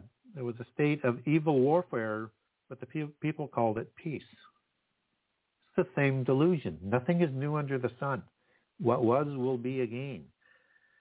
Children were killed in rituals, in the initiations, and in initiations where they had ceremonial orgies.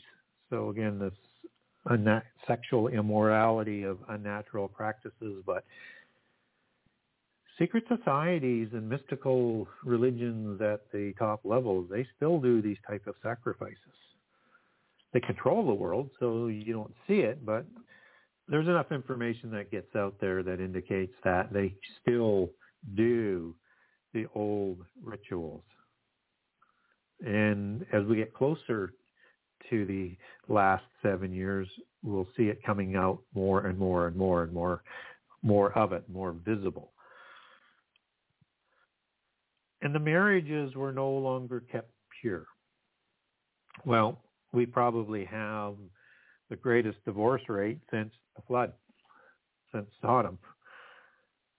So we're, we are starting to reflect Noah's generation, but then that's what Jesus told us. Killing was common practice. It was done without a second thought. You would kill somebody just because you wanted to. You could kill somebody because you wanted something they had. You would kill somebody because you wanted their wife. That's where this idolatry heads to, where that leads to. This is not utopia. It is dystopia. It is the days of Noah. And we've had this as a as a witness to be ready for, but it's coming anyways, because nothing is new under the sun, and what is ordained to pass will come come to pass. And everything, just listen to this description. Everything was a complete riot, a bloody murder, robbery, deceit, corruption, faithlessness, disorder, lies, harassment of the innocent, ingratitude, moral decay, sexual perversion, broken marriages, adultery, and immortality. That is quite a list. So after describing all those things, it puts it all together on that one big list. And this is what we see coming to pass today. This is the world of Babylon. This is the world of that mystical Enochian mysticism, allegorized as Babel, with Babylon being rooted in the Hebrew word Babel and the religion of Nimrod that rebelled against God within one hundred years after the flood, with Antichrist being shown to us in a Nimrod Antichrist type character, or an archetype type character, within one hundred years after the flood, which is why God confused the languages so that we wouldn't be as one people. But the new Babel is coming. The one world is coming. The one world religion and one world government under one leader is coming. It'll go through the ten kings in Babylon first, but they make the way for, for Antichrist. One should expect that just as Nimrod was an Antichrist figure, there would have been an Antichrist figure before the flood. One that may have tried to storm heaven, just as Antichrist does in Daniel eight ten, probably along with the fallen angels in, in the war in heaven in Revelation twelve, which is the same time frame. So one expects it's the same, same war that's going on, and Antichrist will actually bring down some of the starry host and trample on them. That's how powerful he is.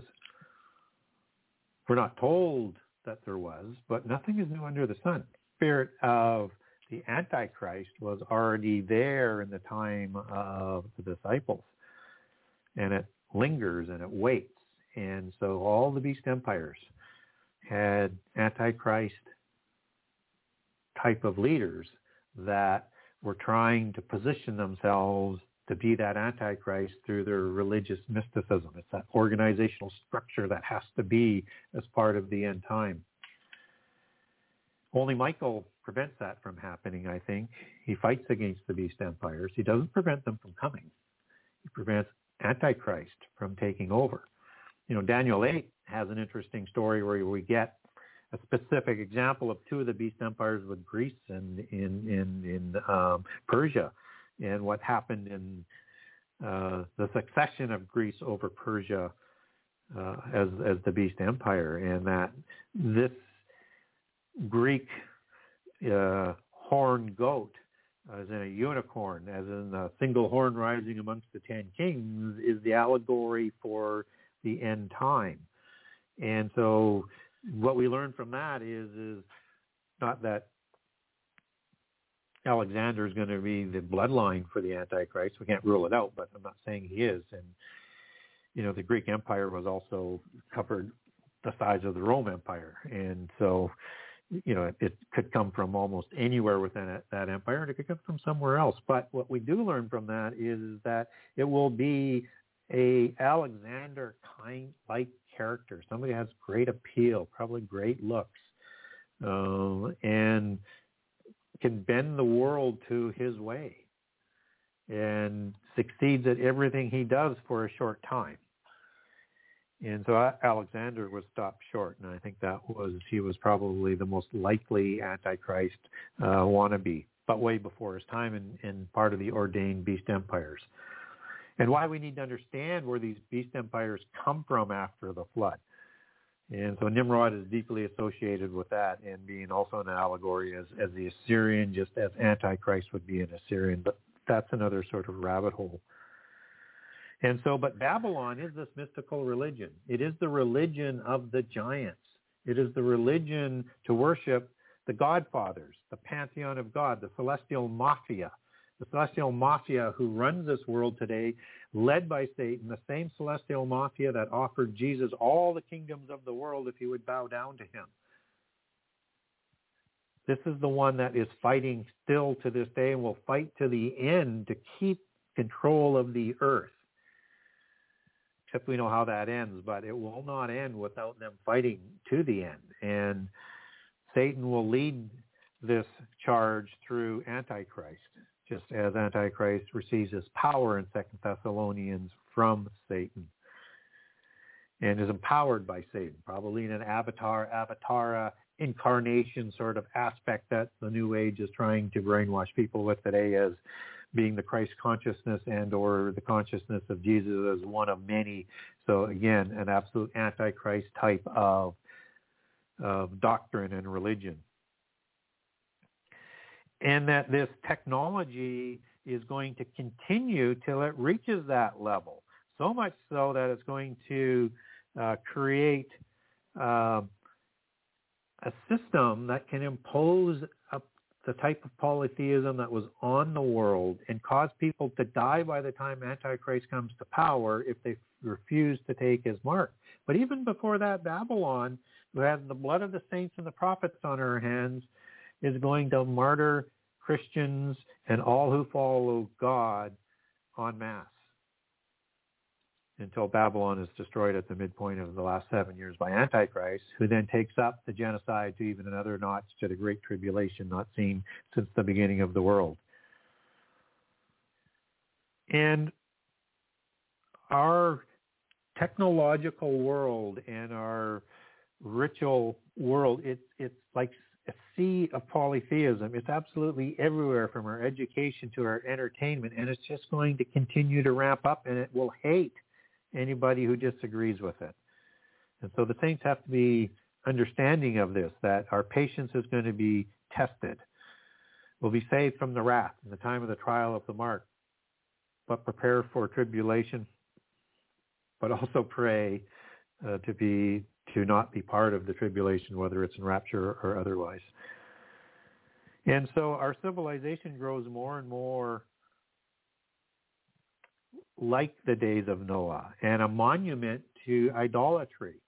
And so much so, when we get that great image of the beast or that great technological terraform that will probably be operated through its A I and demons and a dwelling place for the spirit that's going to create an interdimensional technology not seen since before the flood. And it's hard to get people to look at this in a serious way. So we have to present the headlines. We have to present the evidence. We have to show the direction. We can't get too far out over our heels ahead of the prophetic chronology, lest we lose our credibility. But we have to teach it, unlike what's going on in Christianity today. And one other trait that I left for this point, not only will uh, two other traits, two major points to the traits, that this generation will prove itself to be the most wicked, the most depraved, the most arrogant, hubris beyond understanding, and the generation that welcomes the universal Babylon religion and the genocides that come with it, that makes the way for Antichrist and the genocide that comes with Antichrist. That's the trait of this generation. That's the trait of the fig tree generation. That's the trait that takes the days of Noah generation to a whole new level, where only the earth was destroyed. Unless Jesus stepped in, all the earth would be destroyed, including the earth. It's another level of dystopia that's coming. But you can look at the whole world, both before and after the flood is coming in birth pangs to a certain point. And this is that point. And so one sin that isn't talked about in the Book of Wisdom, but is certainly a mark of our generation, is one attributed to Azazel, likely who is Abaddon and Apollyon, the destroyer of the antediluvian world, the one who is attributed to all sin, the one who likely is the second goat sacrificed on the Day of Atonement that we understand as the scapegoat, but in Hebrew is the word Azazel. Azazel is the leader of the watchers who was sent to the abyss with his watchers in the Book of Enoch. And in Enoch six twelve, Azazel taught abortion to the world. This is a clear sign that we're like the days of Noah at the volume that it's going on. And in six twelve, it says that he taught the, the smiting of the embryo in the womb. He taught the technology. He taught the ways to kill and have the abortion, abortion on demand. He taught the arts of war. He taught the technology of war. He is the destroyer God. He is the one that's coming out of the abyss in Revelation nine, and his world as he created it for Satan is coming back. And all of the celestial mafia is working hard to bring that about today. And a world that hated Noah in a way not well sort of documented in, in the Bible. We know he was there in the time of the giants. We know he was there in the time of this mystical Enochianism of Enoch, son of Cain. We know that he was separated and different. And we know he had a commission, not just to build the ark, but to warn the world of what was coming and the sins of the world. And they hated him for it. They will hate us for it. But yet, we're asked to bear the testimony of Jesus going into the end time. And I'm not going to say, you know, I'm like Noah, um, but we're going to try and do what Noah did. And many are going to do it. It's just, will you choose to or will you not choose to? And will you choose to try and help people or will you not choose to help people as to what's coming? It's a world that will slaughter Christians en masse, and before the last seven years. This tribulation will start through those sorrows throughout this generation. We're seeing that now. We just haven't seen it in the West turn to genocide yet. It's turned to genocide in other places in, in the world. It's coming here, and we see the seeds. It is the belief system. It is the left-wing National Socialism on a globalist scale that is being imposed in this one-party system, and they are creating all sorts of subhuman classes, and the most subhuman class of all are conservatives and the Christians amongst those conservatives, because they won't be deceived, and we will stand up. We just have to do it in a proper way. So they will kill uh, Christians en masse. They will also kill the prophets that are coming, the ones who are going to preach the gospel. They will kill one hundred forty-four thousand as part of the first fruits. They will kill the two witnesses. Both are seen as being resurrected to heaven, one in Revelation eleven for the two witnesses and one hundred forty-four thousand as part of the first fruits in heaven for preaching the gospel before the last angel will preach the final gospel, before you get the summary in Revelation fourteen of the de- of the end time events. And the first fruits are those in Revelation six. They are the twenty-four elders. And they're also the tribulation saints of Revelation seven. Those are the ones that are going to be afflicted in Matthew twenty.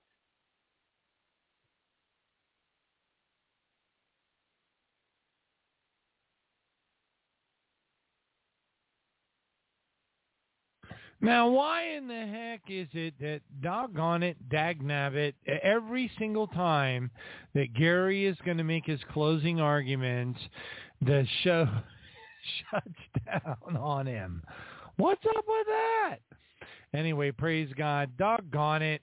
You know, um, I I actually was listening very carefully, and I wanted to hear those closing arguments. But anyway, praise God. It just shows that he call, his call dropped, and um, don't know why.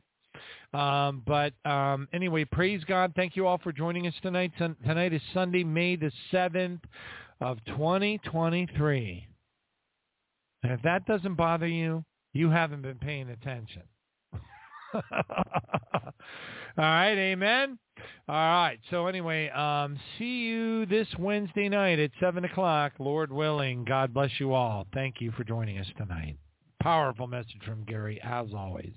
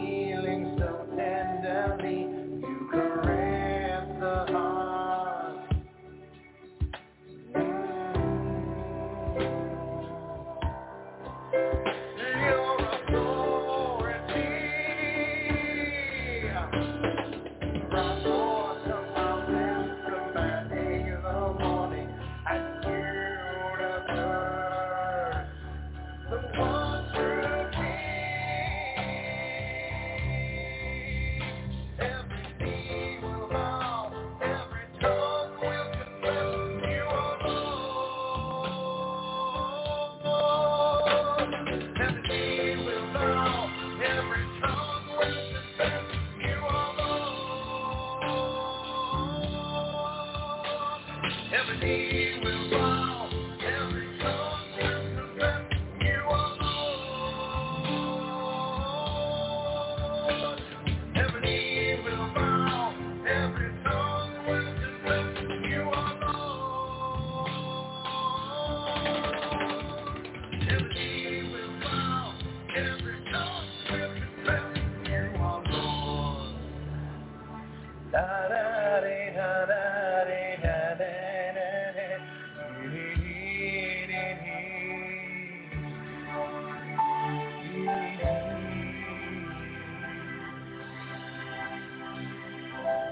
majesty, greater than any kingdom that has ever ruled this earth. I shall lift my obedient children to the clouds, for they shall see my glory.